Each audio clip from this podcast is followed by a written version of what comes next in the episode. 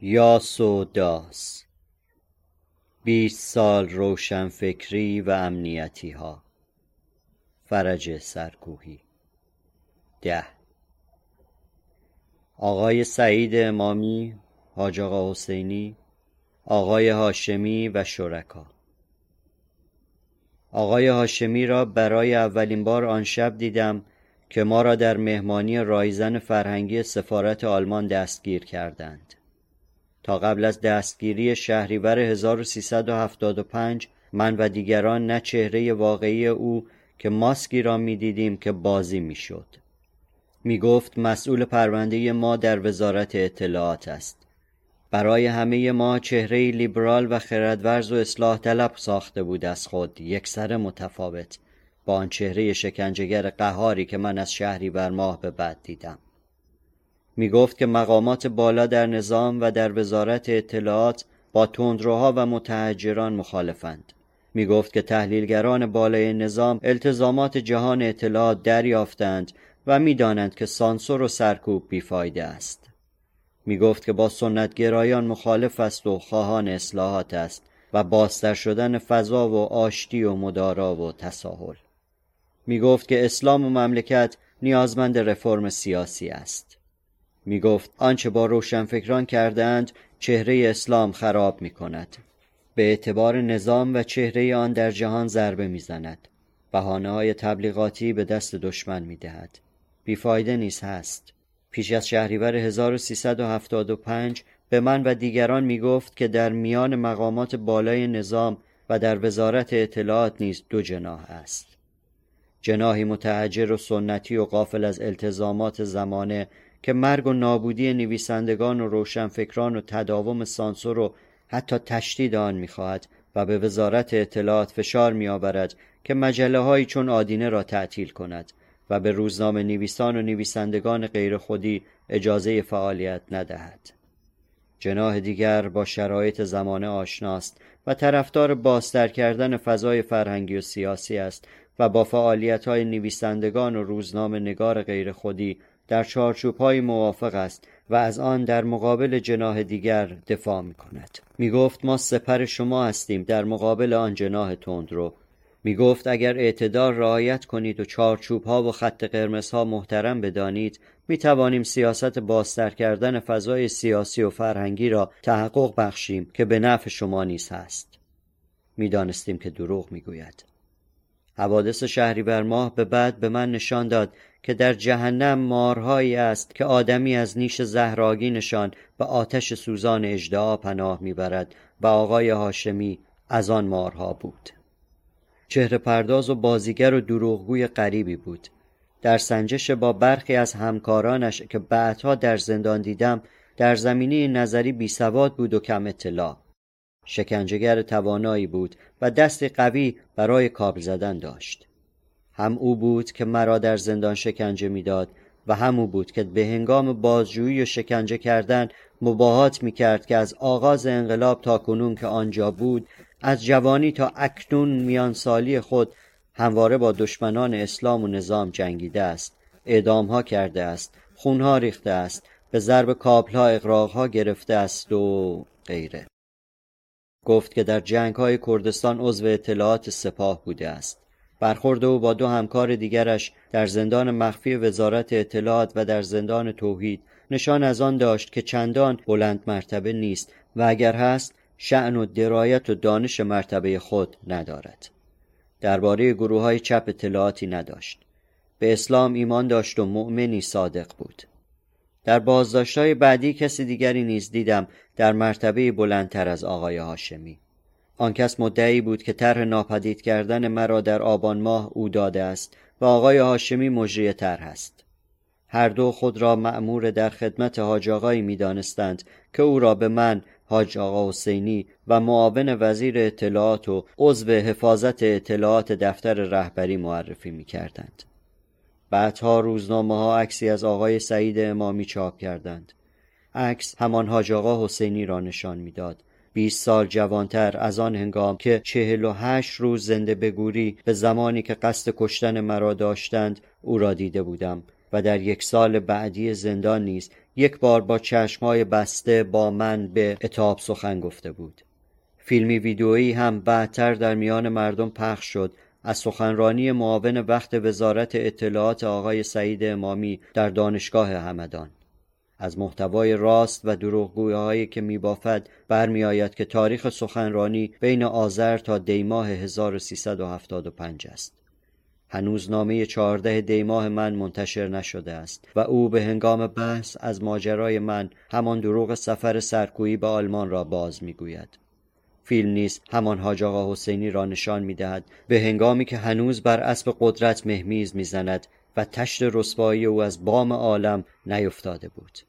این سه حاج آقا حسینی در رست و آن دو زیر دست او تیمی را رهبری می کردند که دست کم من با ده بیستایی از آنها سر و کارم افتاد تیمی که خود را مسئولان بخش فرهنگی وزارت اطلاعات و سربازان گمنام مبارزه با تهاجم فرهنگی و از خواص رهبر می دانستند.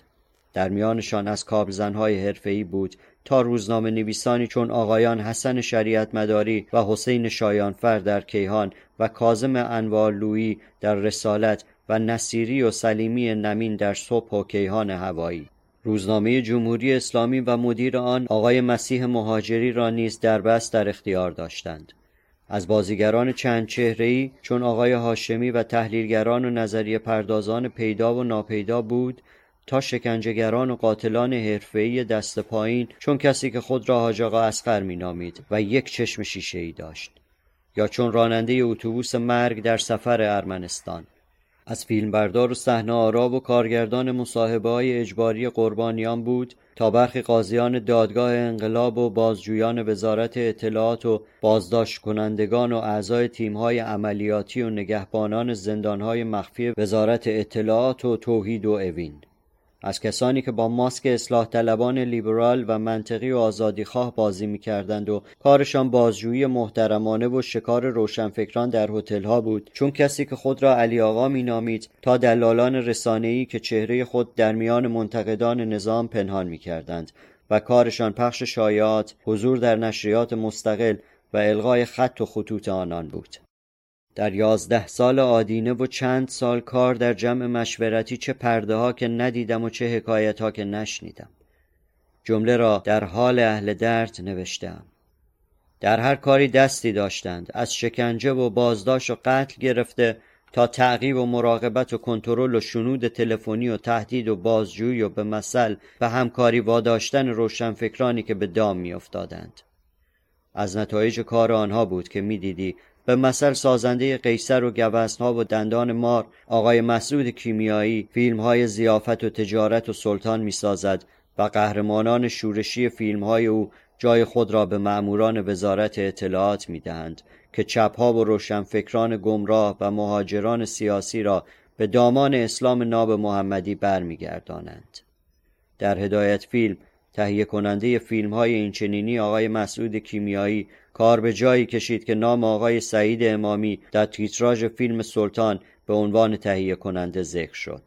برنامه هویت، مصاحبه های اجباری، بیشتر شایعات در داخل و به ویژه در خارج از کشور و بیشتر های فیزیکی و فرهنگی نیز حاصل کار آنها بود که در حوزه معاونت امنیتی وزیر با مجوز و آگاهی آقای علی فلاحیان وزیر وقت وزارت اطلاعات با جان و آبرو و امنیت مردم بازی می کردند. بخش خارج از کشور وزارت اطلاعات با ماسک اصلاح طلبی و در پوشش دفتر رئیس جمهور با برخی از چهرههای فعال سیاسی خارج از کشور در تماس بود. بعد از ترور آقای صادق شرفکندی گوشه های از این تماس ها در دادگاه برلین و در برخی مطبوعات افشا شد. به دوران ریاست جمهوری آقای هاشمی رفسنجانی وزارت اطلاعات از موجی که در میان برخی افراد و سازمانهای سیاسی خارج از کشور به حمایت از اصلاحات او برخواسته بود بهرهها برد و به مثل دیدیم که قاسملو را به بهانه مذاکره به دام کشاندند و در اسناد دادگاه برلین خواندیم که ارتباطشان با برخی از فعالین سیاسی خارج از کشور تا چه حد گسترده بود. شکار و سرکوب و قتل و شکنجه روشنفکران ناراضی تخصص اصلی معاونت امنیت و بخش فرهنگی وزارت اطلاعات بود.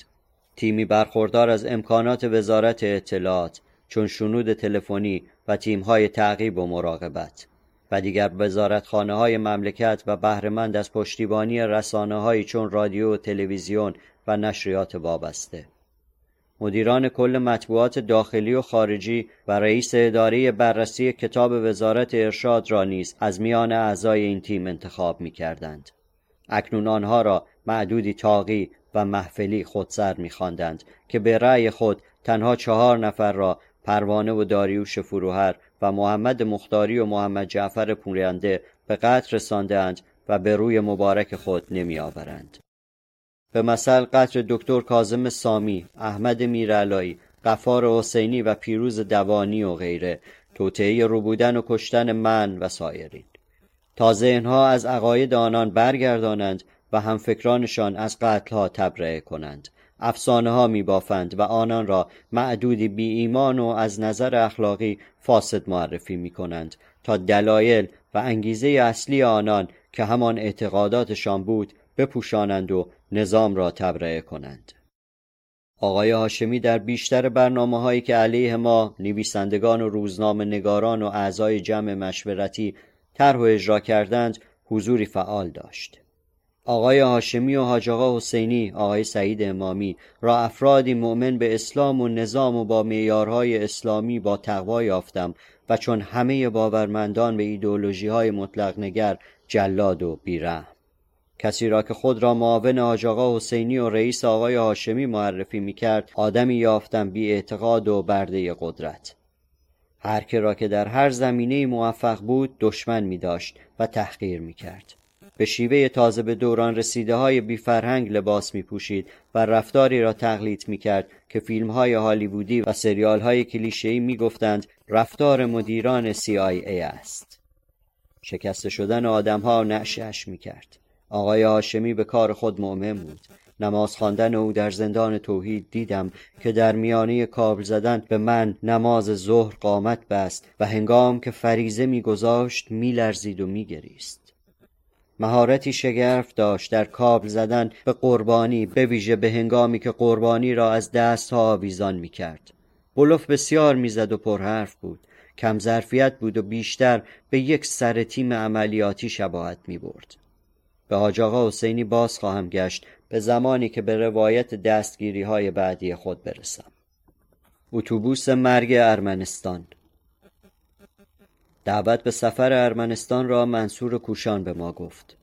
به ظاهر کسی از ایرانیان ارمنی از ارمنستان آمده بود و به آقای فریدون صدیقی که در شمال با آقای محمد تقی صالحپور و دیگران در انتشار چند جنگ محلی همکاری داشت گفته بود که کانون نویسندگان ارمنستان می‌خواهد چند نویسنده و روزنامه نویس ایرانی را برای دیدار از ارمنستان و گفتگوی فرهنگی، شعر و داستانخانی و سخنرانی دعوت کند. او هم به منصور گفته بود و منصور هم به ما گفت. من یک بار با آن هموطن ارمنی و آقای صدیقی در دفتر منصور دیدار کردم تا چند و چون سفر بپرسم. منصور از میان جمع مشورتی و آنان از میان روزنامه نویسان عدهای برگزیده بودند. دیدم بد نیست. گفتند کانون نویسندگان ارمنستان بودجه ندارد و کشور به بحران اقتصادی دچار است و چه و چه و چه. پس با اتوبوس برویم. ماجرا را منصور در جلسه جمع مشورتی مطرح کرد. سفر رفتن افراد ارتباط مستقیمی با جمع مشورتی نداشت. اما عادت کرده بودیم که همه چیز را برای بهرهگیری از خرد جمعی در جمع مطرح کنیم. یادم هست که قفار مخالفت کرد و گفت که این سفر می‌تواند دام باشد و یا وزارت اطلاعات از موقعیت بهره گیرد و اتوبوس را به دره پرت کند. حرفش را جدی نگرفتیم و گذاشتیم به حساب تئوری توطعه و بدبینی. هوشنگ مصر به سفر بود. به من گفت که به سفارت ارمنستان رفته است و با کسی در آنجا ملاقات کرده است و اطمینان دارد که سفر رسمی و درستی است. براهنی گفت که به این سفر نمی آید چرا که در آن زمان بین ارمنستان و جمهوری آذربایجان جنگ بود و او نگران بود که فرهنگیان آذربایجانی سفر را تایید ارمنستان تلقی کنند. در مجموع جمع مشورتی سفر را مثبت ارزیابی کرد. سفر را منصور هماهنگ می کرد و با آقای صدیقی و آن هموطن ارمنی ما با منصور در تماس بودیم جلسه ای برگزار شد در خانه منصور با حضور برخی از ما که می‌خواستیم به سفر برویم. تعداد مدعوین زیاد بود. برخی از روزنامه نویسان دولتی از روزنامه های همشهری و اطلاعات و دکتر سردبیر وقت روزنامه ابرار نیز دعوت شده بود و برخی روزنامه نویسان مستقل چون سیروس علی نژاد. آقایان مسعود بهنود و شاروخ توسرکانی سردبیر دنیای سخن نیز دعوت شده بودند. گفتند ارمنی ها می‌خواهند با دعوت روزنامه نویسانی که در روزنامه های بزرگ و رسمی کار می کنند پوشش خبری برای سفر تهیه کنند. حضور روزنامه نگاران روزنامه های دولتی برای من شد نشانه از سلامت سفر. با خود گفتم که اگر قرار بود اتفاق بدی رخ دهد اینها به این سفر نمی آمدند. ساده لوحانه بود. می‌شد تصور کرد که برای جلب اعتماد ما و به دام مرگ کشاندن دست کم بیست عضو جمع مشورتی چندتایی را قربانی کنند. قرار شد سپان و هوشنگ و محمود دولت آبادی و من از سخنرانان باشیم. شاملو را هم دعوت کرده بودند که با توجه به وضع جسمیش قرار بود با هواپیما سفر کند. هر کدام پولی هم دادیم به منصور که برای نویسندگان ارمنی و کانون آنها کتابهایی به عنوان هدیه از سوی جمع بخرد. پاسپورت های ما را منصور گرفت و داد برای ویزا. همه چیز مرتب بود. قرار بود با اتوبوس های شرکت سیر و سفر وابسته به شهرداری تهران برویم. ترمینال اتوبوس های این شرکت در پارکینگ بیحقی حرکت می کردند به سفر برویم. قرار را برای ساعت چهار گذاشتند. منصور دقیق تر می داند اما به گمان من قرار بود بیش از سی و پنج نفر به آن سفر برویم. یکی دو ساعتی مانده به سفر منشی منصور به من زنگ زد و گفت که شرکت و حمل و نقل را تغییر دادند و به جای پارکینگ بیحقی باید به پارکینگ غرب برویم. کمی ناراحت شدم که اتوبوس های شرکت سیر و سفر بهتر بود.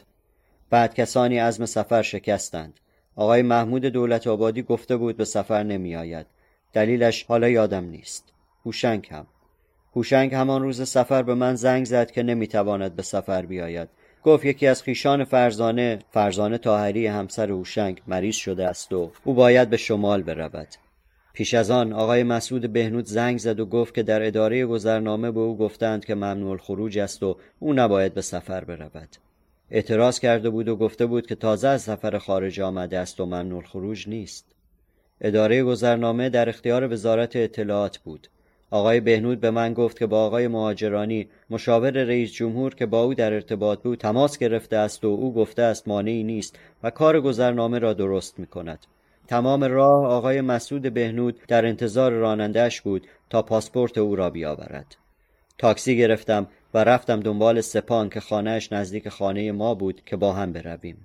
به گمانم نیم ساعتی دیرتر از خانه او حرکت کردیم. سپان و من به پارکینگ غرب رفتیم. از اتوبوس خبری نبود. برای یافتن اتوبوس از دفترهای شرکتهای ترمینال غرب پرسیدیم که اتوبوسی که به ارمنستان می رود کجاست. همه به ما گفتند که از ترمینال غرب هیچ اتوبوسی به ارمنستان نمی رود. دو به شک شدیم که بچه ها را دیدیم. اتوبوس در گوشه پرت از پارکینگ منتظر بود. دیدم که بیشتر کسان نیامدند. از روزنامه های بزرگ و رسمی هیچ کس نیامده بود. از روزنامه نویسان مستقل سیروس علی نژاد آمده بود. درست چند دقیقه به حرکت پای اتوبوس آقای شاروخ توی سرکانی گفت که خانومش تصادف کرده است و در بیمارستان است و او باید برود. آقای محمد بهالو هم با او رفت. به ما هم نگفت چرا. ماندیم ما به تقریب 17 نفر از بچه های جمع مشورتی سیروس علی نژاد و آقای فریدون صدیقی و آقای مسعود بهنود که به رغم آن که در اداره گذرنامه به او گفته بودند که حق سفر ندارد آمده بود. میزبان ارمنی با ما نبود. راه افتادیم. گفتند اول به رشت می رویم تا نصرت رحمانی و محمد تقی صالحپور را برداریم. راننده از همان اول شتاب داشت. چند بار اعتراض کردیم. افاقه نکرد. مسترب بود و رفتار عادی نداشت. فکر کردیم که معتاد است. به رشت رسیدیم. نصرت رحمانی حال خوشی نداشت. با او حرف زدیم که از سفر بگذرد. از مریضی او میترسیدیم. قبول کرد. آقای صالحپور نیامده بود و آقای کاوه گرگین هم در همان رشت اعلام کرد که نمیآید و از اتوبوس پیاده شد. راه افتادیم به سوی اردبیل و آستارا. در تمام مسیر اتومبیلی شخصی بنز یا بی ام جلوی ما بود و از اتوبوس جدا نمی‌شد. لطیفه ها ساختیم و خندیدیم. در راه راننده حتی حاضر نبود برای توالت رفتن ما توقف کند بعدها حس کردیم که او باید مثلا ساعت دو یا سه بعد از نیمه شب به گردنه می رسید که جاده کاملا خلوت بود و برای مأموریت او مناسب من و سپان دیرتر رفته بودیم و راننده از برنامه عقب بود در آستارا به اصرار ما نیم ساعتی توقف کرد. چای نوشیدیم و راه افتادیم. رسیده بودیم به گردنه حیران.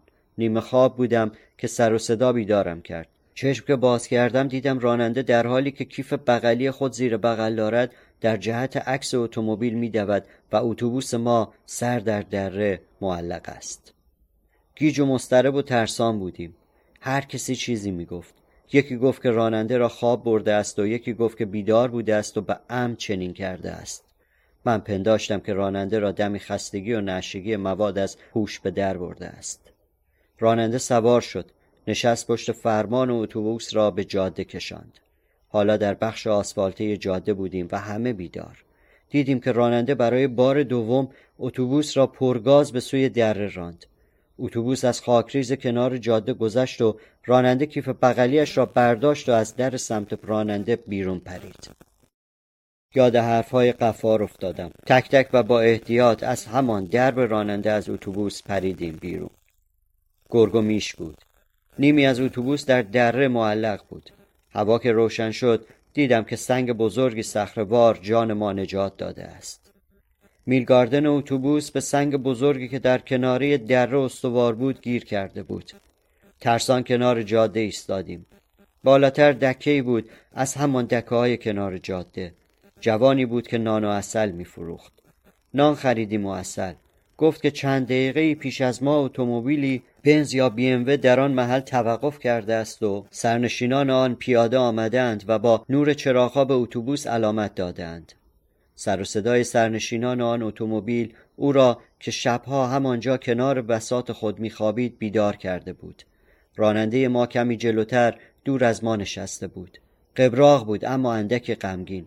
سپان بود که گمانم با او دعوا کرد که چرا می‌خواستی ما را بکشی و پاسخ او اگر درست یادم باشد این بود که اگر زیاد حرف بزنید همه شما را همینجا خواهم کشت یا چیزی از این قبیل. بعد هم در تاریکی گم شد. ابعاد تازه از خشونت کشف می کردیم جاده کم کم شلوغ می شد به اتومبیلی گفتیم که به پلیس راه خبر دهد. بعد همان بنز یا بی ام آمد کمی دورتر از ما توقف کرد و دو نفر از آن پیاده شدند. با واکیتاکیشان تماس می گرفتند به جایی. انگار گزارش می دادند. حالا ترس ما از ادامه برنامه بود. اکنون شاهدان زنده جنایت آنان بودیم. می‌دانستیم که شاهدان را زنده نمی‌گذارند. مدتی در استراب گذشت. یکی از سرنشینان بنز یا بی ام من و سپان را به نام صدا کرد. رفتیم جلو. مردی بود با یک چشم شیشه‌ای که در بازداشت های بعدی دانستم که عضو تیم آقای هاشمی است و او را حاج اسقر آقا می‌خوانند. دستهای سنگینی داشت و در مش زدن ماهر بود. دقیق بود و به حساسترین جاهای بدن می‌زد. یک بار به هنگامی که مرا می‌زد گفت که یک چشم خود را در جنگ از دست داده است. از صدا می‌شد فهمید که در آن شب مهمانی سفارت هم حضور داشته است. مرد چشم شیشهای به تاکیواکی خود نگاه کرد و به من و سپان گفت که شما هاشمی را در آن شب دیده اید و می‌دانید که مسئول پرونده شماست. اکنون او دستور داده است که همه شما همینجا بمانید تا او بیاید. کنار دکه اصلی در انتظار بودیم و اون دو نفر کمی دورتر از ما. پلیس راه هم آمد. گروهبانی خوشمشرب بود با یکی دو تا معمور اطلاعاتی ها می‌خواستند حضور خود را پنهان کنند. از راننده به پلیس راه شکایت بردیم که می‌خواسته است ما را به دره پرتاب کند. راننده هم پیدا شده بود. کنار ماموران اطلاعات. ماموران پلیس راه وضع را مشکوک دیدند. گفتند که راه ارمنستان از این سو نیست و این راه که آمده اید راه ترکیه است. ترکیب ما رفتار راننده و حضور اتومبیل بنز یا بی ام آنها را مشکوکتر کرده بود. بعد از مدتی مینیبوسی هم آمد به رانندگی مردی قد کوتاه و موفرفری و کمی چاق و خپل. خود را مسافرکش معرفی کرد و بعدها در زندان مخفی وزارت اطلاعات او را دیدم که نگهبانی می‌داد. گفت که می‌تواند ما را ببرد. اصرار هم کرد. نپذیرفتیم. ساعتی گذشت. پلیس راه گفت که باید ما را به پاسگاه ببرند که نوک قله بود. بردند. در پاسگاه رفتار پلیس راه عادی بود. شکایت کتبی کردیم. راننده را در اتاق نگه داشته بودند. ساعتها منتظر شدیم تا سرانجام دیدیم که آقای هاشمی و یکی دو نفر دیگر آمدند.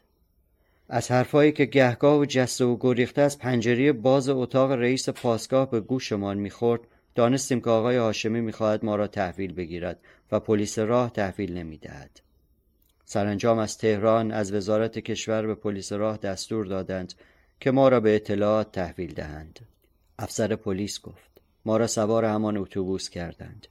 در راه آقای هاشمی به من و جواد مجابی و چند نفر دیگر گفت که می‌خواستند شما را بکشند.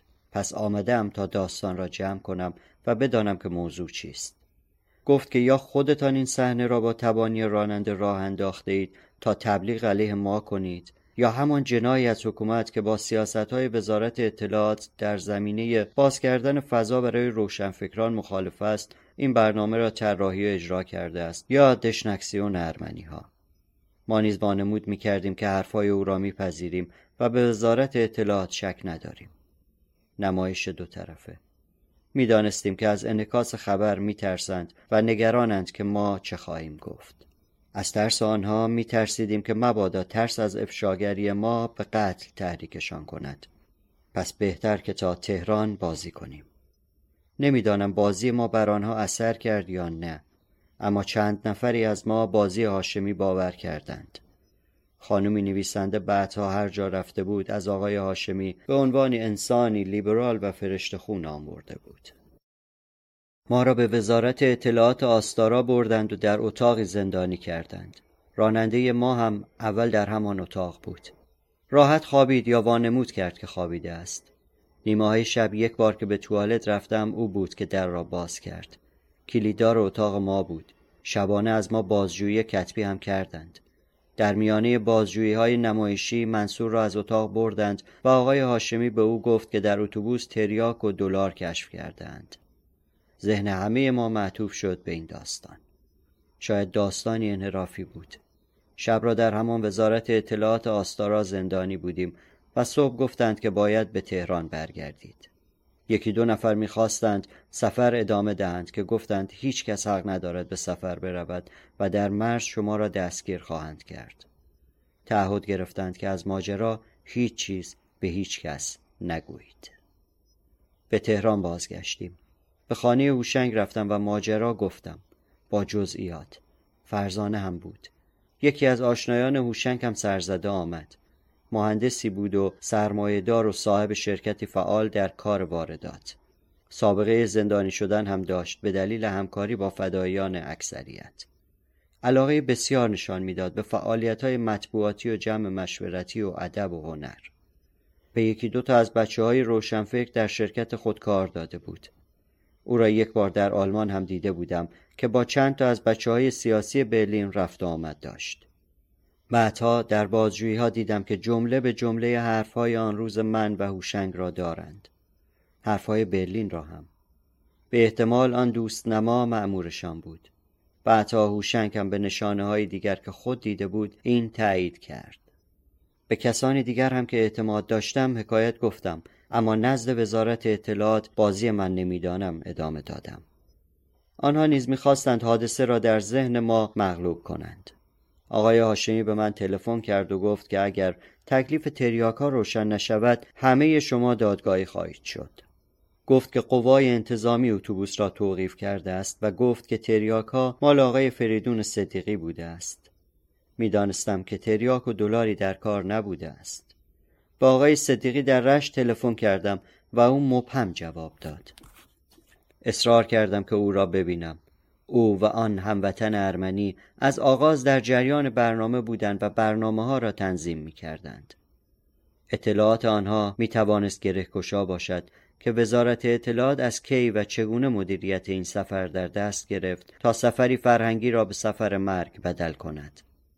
به مثل چه شد که شرکت و اتوبوس و ترمینال را تغییر دادند آن اتوبوس آن راننده را که برگزیده بود و سوالهای دیگر آقای صدیقی تن به دیدار نداد. آن هموطن ارمنی را نیز نمی شناختم به کمک فامیلی که راننده ترمینال بود پرسجو کردم. از ترمینال غرب هیچ اتوبوسی به ارمنستان نمی رفت و اتوبوس ما در دفتر هیچ ترمینالی ثبت نشده بود. دعوت واقعی بود. برای ما ویزا صادر شده بود و هوشنگ به سفارت ارمنستان رفته بود و پرسیده بود. جای از آغاز در ارمنستان یا در میانه برنامه وزارت اطلاعات به یاری عواملش کار در دست گرفته بود. کسانی را که قصد کشتنشان نداشتند به شیوه ها و دلایل گوناگون از سفر باز داشته بودند. از آنان گروهی ریگ به کفش دارند و سخن نخواهند گفت اما آنان که حسابشان پاک است اگر ماجرای نیامدن خود بگویند شاید گوشه از ماجرا روشن کنند. جان به سلامت بردیم. اما آشکار بود که دیگر تحملمان نمی کنند نکردند. این بار به جلسه جمع مشورتی هجوم آوردند. هجوم به جلسه جمع مشورتی. 18 شهریور ماه 1375 در خانه منصور کوشان جلسه جمع مشورتی داشتیم تا پیشنویس منشور جدید کانون نویسندگان را که حاصل چند سال کار ما بود امضا کنیم. ترس بود و تهدید و نگرانی. طرح اعدام دست جمعی ما در سفر ارمنستان ناکام مانده بود و هنوز نمی‌دانستیم که با ما شش نفر که در مهمانی رایزن فرهنگی سفارت آلمان دستگیر شده بودیم چه خواهند کرد. حلقه محاصره تنگتر شده بود. مدام ما را تعقیب می کردند ابایی هم نداشتند که بدانیم که تعقیب می شویم. تعقیب آشکاری سید از راه های خورد کردن قربانی پیش از دستگیری است. چتر مرگ بر سرمان بود. چند روزی پیش از جلسه خانه منصور جلسه ای بود در خانه اوشنگ. محمد مختاری به من زنگ می‌زند و می‌گوید که او و محمد محمد علی و براهنی به آن جلسه نمی آیند.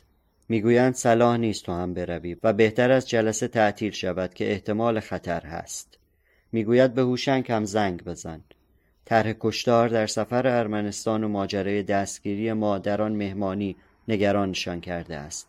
زنگ می‌زنم به هوشنگ. می‌گوید که جلسه را نمی‌تواند تعطیل کند. من به جلسه می‌روم. اطراف خانه هوشنگ در اکباتان پر است از اتومبیل های سرگردان و افرادی با قیافه معموران در جلسه می‌گویم که خانه در محاصره است و احتمال این است که حمله کنند. پیام دوستان هم مطرح می‌کنم. پیشنهاد می‌کنم که جلسه را عقب بیاندازیم و تک تک خارج شویم. دیگران نیز وضعیت مشکوک دیدند پیشنهاد قبول می شود قرار جلسه بعد را در خانه منصور می‌گذاریم. آن روز اطراف خانه منصور هم همان اتومبیل ها و همان قیافه ها را می بینیم. دیگران هم دیدند حدس می‌زنیم که هجوم خواهند آورد. فقط چهارده نفر آمدند مجال بیرحمانه اندک بود اما واقع نامنتظر نبود. کار نوشتن منشور پس از چند سال تمام شده بود. هوشنگ گفته بود که می‌خواهد درباره مقدمه آن همان مسئله استناد به قانون اساسی جمهوری اسلامی بحث کند و هنوز پیشنهاد حذف واژه اندیشه را دارد. اما دیگر چندان مصر نیست. رضا می‌دهد که کار به این و آن بحث عقب نیفتد. همه می‌خواهیم هر چه زودتر منشور را امضا کنیم تا مرحله ای از کار فعال کردن کانون نویسندگان پشت سر بگذاریم. پس از بحث کوتاه چهارده نفر که هستیم منشور را امضا می‌کنیم. کامران جمالی پس از امضا می رود و ما میمانیم و جلسه را ادامه می دهیم. به سرانجام متنی از خود به یادگار نهاده ایم. اگر نقش زدنی در کار باشد نقشی زده ایم بر زمانی دشمن خوی فرهاد کش. نامه براهنی درباره مهمانی رایزن فرهنگی سفارت آلمان که در نشریاتی چون کیهان هوایی چاپ شده است هوشنگ را آزرده است براهنی نیز رفتن به مهمانی را نادرست می‌داند و انتقادهایی به ما دارد بحث درباره ماجرای مهمانی خانه وابسته فرهنگی سفارت آلمان آغاز می شود که در می‌زنند. افسری با لباس رسمی قوای انتظامی پشت در است و به صاحب خانه منصور می‌گوید که همسایه ها شکایت کردند و همه شما بازداشت هستید. همه ما به جز آقای محمد بهالو را با اتومبیل های قوای انتظامی به محلی در نزدیکی پارک بازی می‌برند. آقای بهالو بعدها گفت که جایی در خانه منصور پنهان شده بود. شب است و هوا تاریک جای خلوت و پردرخت ما را پنهان می کنند انتظار و وهم مرگ پس از سفر ارمنستان با ما است در شب درختها هم گاهی قولهای وحشتناکند پس از چندی اتومبیل های دیگری میآیند با سرنشینانی دیگر و با لباس شخصی ما را تحویل می‌گیرند و چشم بسته به محلی در همان نزدیکی ها می‌برند و از ما بازجویی می کنند. در جمع مشورتی کانون از اول قرارمان بود که هیچ فعالیت و حرف سخن مخفی نداشته باشیم. هدف ما تحقق فعالیت علنی کانون بود به عنوان نهاد سنفی نویسندگان ایران و نه تشکیل جمعی سیاسی یا انجمن مخفی. در تمام جلسه ها صورت جلسه تهیه می کردیم تا همه چیز علنی باشد. آن شب از من هم بازجویی مختصری می کنند. از دیگران هم. چشمهای ما بسته است. صدای هیچ کدامشان برای من آشنا نیست. می‌پرسند که چه می‌کردین در آن خانه. چون دیگران می‌گویم جلسه جمع مشورتی بود. می‌پرسند و به اتاب چرا منشوری را امضا کردی که در آن ذکری از قانون اساسی و جمله‌ای که نشان از اعتقاد به مبانی نظام داشته باشد در آن نیست؟ می‌گویم آنچه امضا شد منشور نهادی سنفی است نه مرامنامه این یا آن گروه سیاسی و عقیدتی. وجوه اشتراکی همه نویسندگان را بیان می کند و نه عقاید و آراء آنان را که متفاوت است. ما را با عقاید کسان کار نیست که نهادی سیاسی یا ایدولوژیک نیستیم. یکی از آنها می‌گوید تا کنون جلسه های شما را تحمل کردیم اما از این پس حق تشکیل جلسه ندارید. اگر جلسه تشکیل دهید همچون گروهک های معاند و به عنوان اقدام کنندگان علیه امنیت ملی با شما برخورد خواهد شد. بعد ما را با همان چشمهای بسته در چند اتومبیل جای می‌دهند و پس از مسافتی چشمهای ما میگشایند و به درب خانه منصور می‌برند و رها می‌کنند. به سوی خانه های خود می رویم. پاسی از نیمه شب گذشته است. منشور امضا شده است و تهران در شب زیبا است و گرم.